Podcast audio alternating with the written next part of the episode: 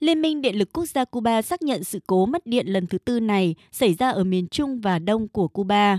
Tình trạng mất điện mới nhất diễn ra chưa đầy 24 giờ sau khi Liên minh Điện lực Quốc gia Cuba tuyên bố khắc phục được hai sự cố trên đường dây điện cao thế 220 kV, vốn đã làm hơn 50% lãnh thổ Cuba bị gián đoạn dịch vụ điện.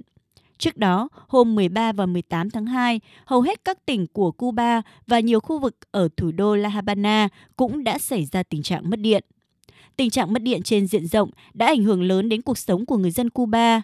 Bà Yuri Perez, chủ cửa hàng bánh tại thủ đô La Habana, cho biết. Công việc của chúng tôi bị ảnh hưởng rất nhiều vì không có điện. Chúng tôi không thể làm việc vì lò nướng của chúng tôi chạy bằng điện. Chúng tôi hy vọng thời gian tới mọi thứ sẽ tốt đẹp hơn. Theo Liên minh Điện lực Quốc gia Cuba, lỗi vận hành, lỗi con người và hỏa hoạn tại một cánh đồng mía trong khu vực là những nguyên nhân gây ra sự cố mất điện những ngày qua. Trước đó, các nhà chức trách Cuba cũng đã cảnh báo về việc thiếu hụt nguồn năng lượng bởi ít nhất 5 nhà máy nhiệt điện ở nước này hiện không hoạt động do đang gặp sự cố hoặc đang trong giai đoạn bảo trì, bảo dưỡng.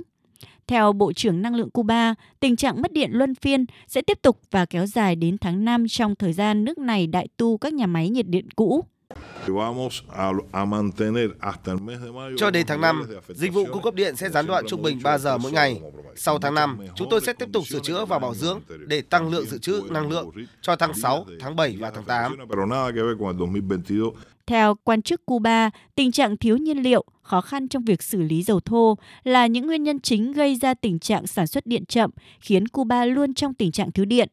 Cuba cũng gặp khó khăn trong việc mua các bộ phận, linh kiện và đầu tư vốn để bảo dưỡng và sửa chữa các nhà máy điện cũ do các lệnh cấm vận của Mỹ đối với nước này.